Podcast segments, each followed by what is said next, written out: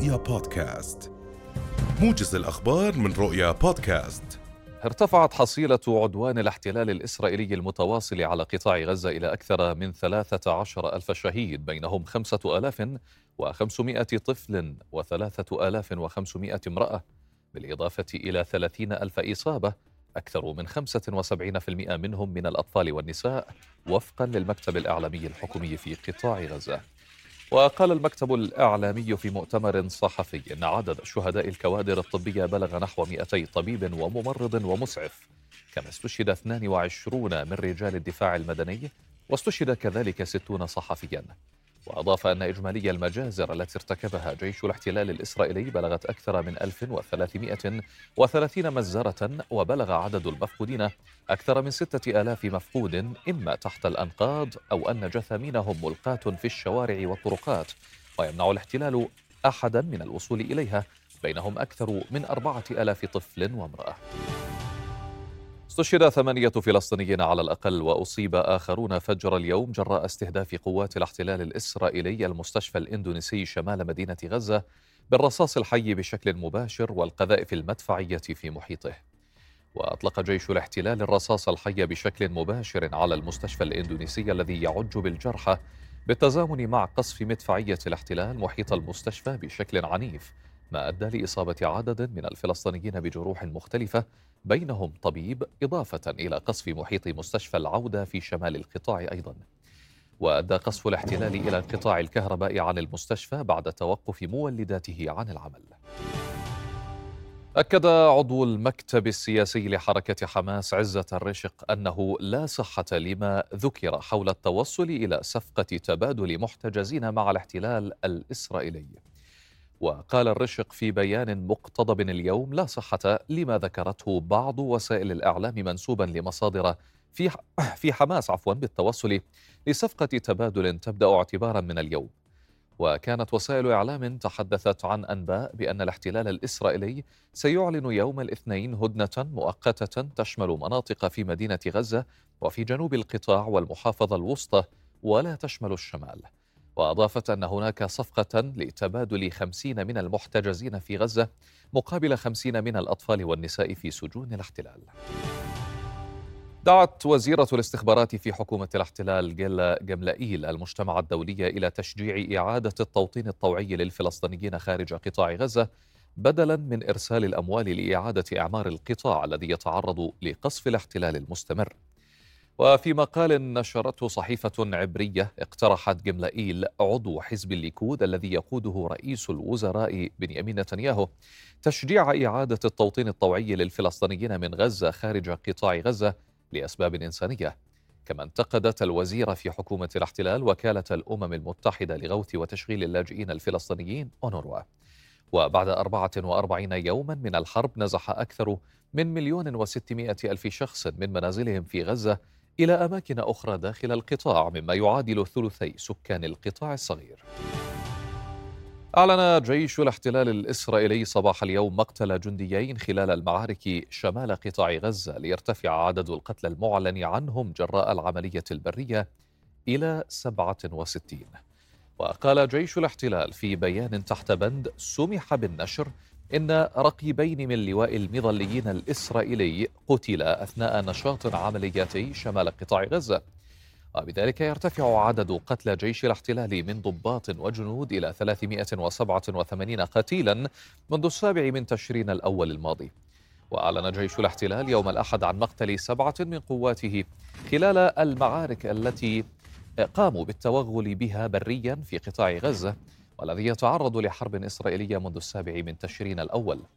وأعلنت كتائب القسام يوم الأحد الإجهاز على ستة من جنود للاحتلال من مسافة صفر في منطقة جحر الديك بعد مهاجمتهم بقذيفة مضادة للأفراد والإطباق عليهم بالأسلحة الرشاشة. استشهد شاب فلسطيني من قرية بيت أولى شمال الخليل بعد إطلاق الاحتلال النار على مركبته على مدخل مخيم العروب. لمزيد من التفاصيل ينضم إلينا من الخليل مراسل رؤيا محمد العدم. أهلا بك محمد يعني شهيد بيت أولى وأيضا تضييقات لقوات الاحتلال الإسرائيلي بصورة عامة. حدثنا عن آخر التفاصيل حول هذا الموضوع. نعم آه، منذ لحظات وريت ثرى جثمان الشهيد محمد عادل الصراحين عشرون عاما في قرية بيت أولى شمال الخليل. الشهيد ارتقى فجر هذا اليوم على مدخل مخيم العروب في الشمال بعد استهداف مركبته بوابل كثيف من الرصاص.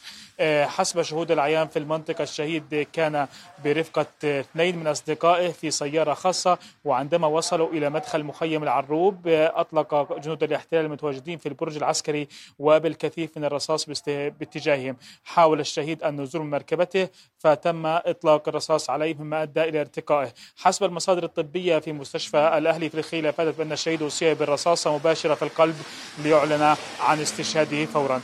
فيما يتعلق بالأشخاص الذين كانوا في المركبة ربما آه، أشارت بعض المصادر المحلية واهالي المخيم العروب آه، أن قوات الاحتلال قامت باعتقال آه، من كانوا يتواجدون في السيارة واقتيادهم إلى جهة مجهولة.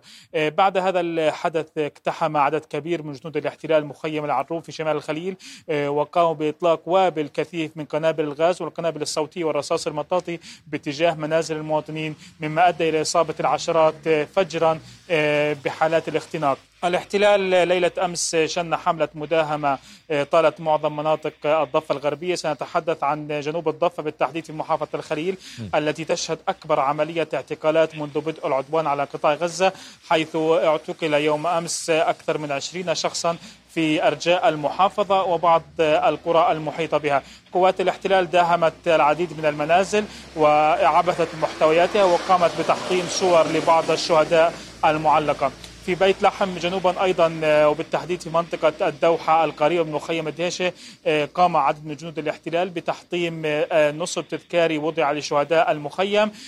خاصة وان المخيم يوم أمس ودع أيضا أحد الشهداء عمر اللحام شهيدا بعد إصابته والآخر برصاصة مباشرة في الرأس. حملة مداهمات وتفتيش للعديد من المنازل في مختلف أرجاء الضفة الغربية. أيضا كان هناك اقتحام لبعض المنازل في منطقة طوباس وفي منطقة مخيم مخيم عقبة جبر في مدينة أريحة. اعتقالات مستمرة ومداهمات ليلية متواصلة من قبل قوات الاحتلال آه، تستهدف كل ما هو فلسطيني في مختلف أماكن تواجده في مدن الضفة الغربية.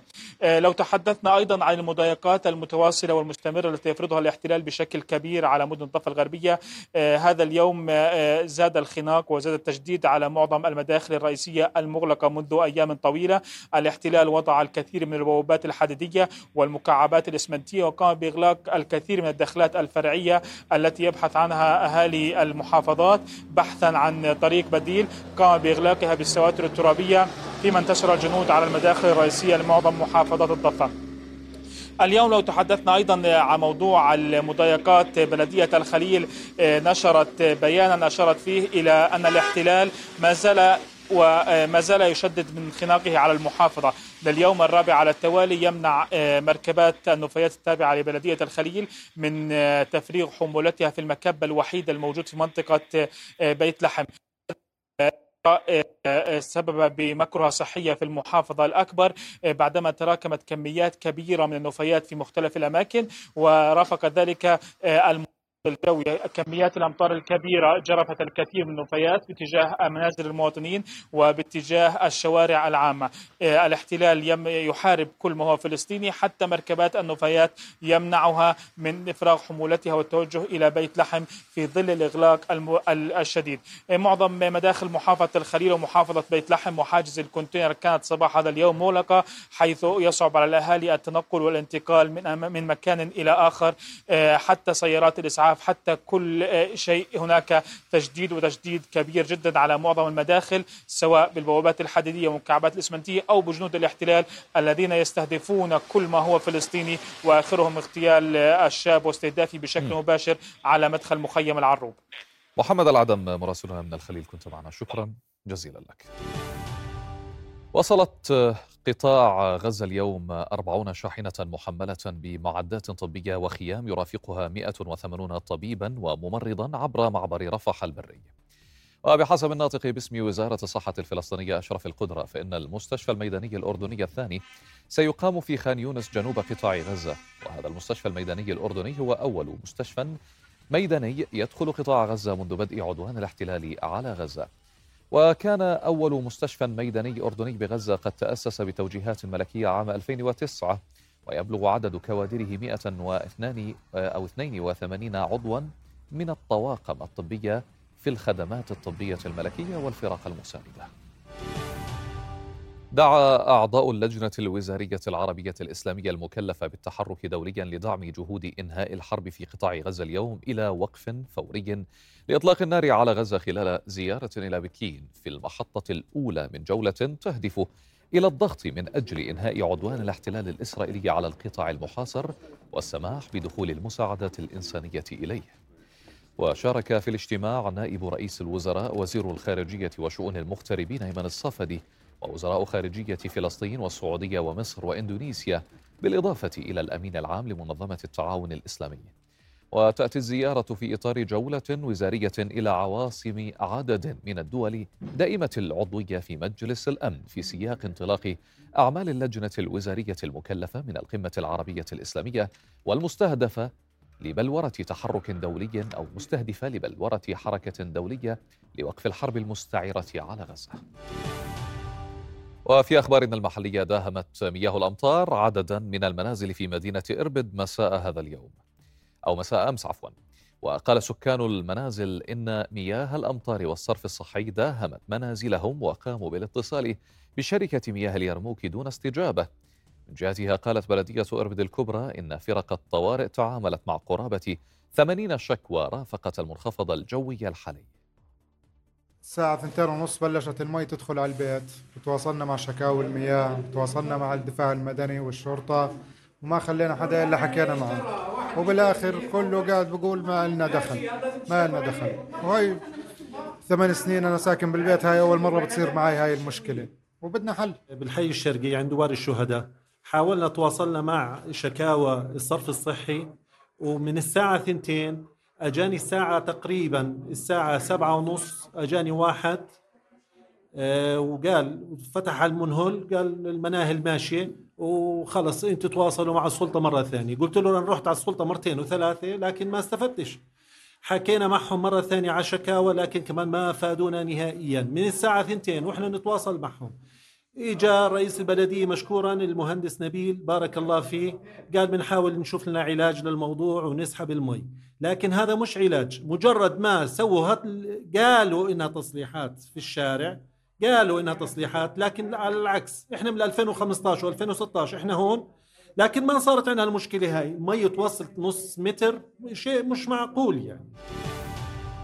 قرر متصرف لواء الشوبك سامي المصاروي وبالتنسيق مع مدير تربية الشوبك محمد أشجرات تعطيل جميع مدارس لواء الشوبك اليوم حفاظا على سلامة الطلبة بسبب الظروف الجوية السائدة وتشكل السيول والانجرافات الطينية على الطرق والمنحدرات ومداهمتها لبعض المدارس. وفي وقت سابق قال الناطق الإعلامي باسم مديرية الأمن العام أن كوادر الإنقاذ في مديرية دفاع مدني معان تعاملت مع مداهمة مياه الأمطار لمنازل ومحاصرة ساكنيها في منطقة الشوبك كما أجلت سائق مركبة بعد محاصرة مركبته بمياه الأمطار. وتم تأمينهم جميعا إلى مواقع آمنة مبينا أن جميعهم بحالة صحية حسنة.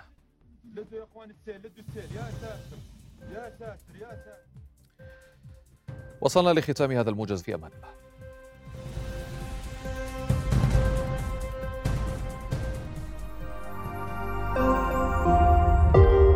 رؤيا بودكاست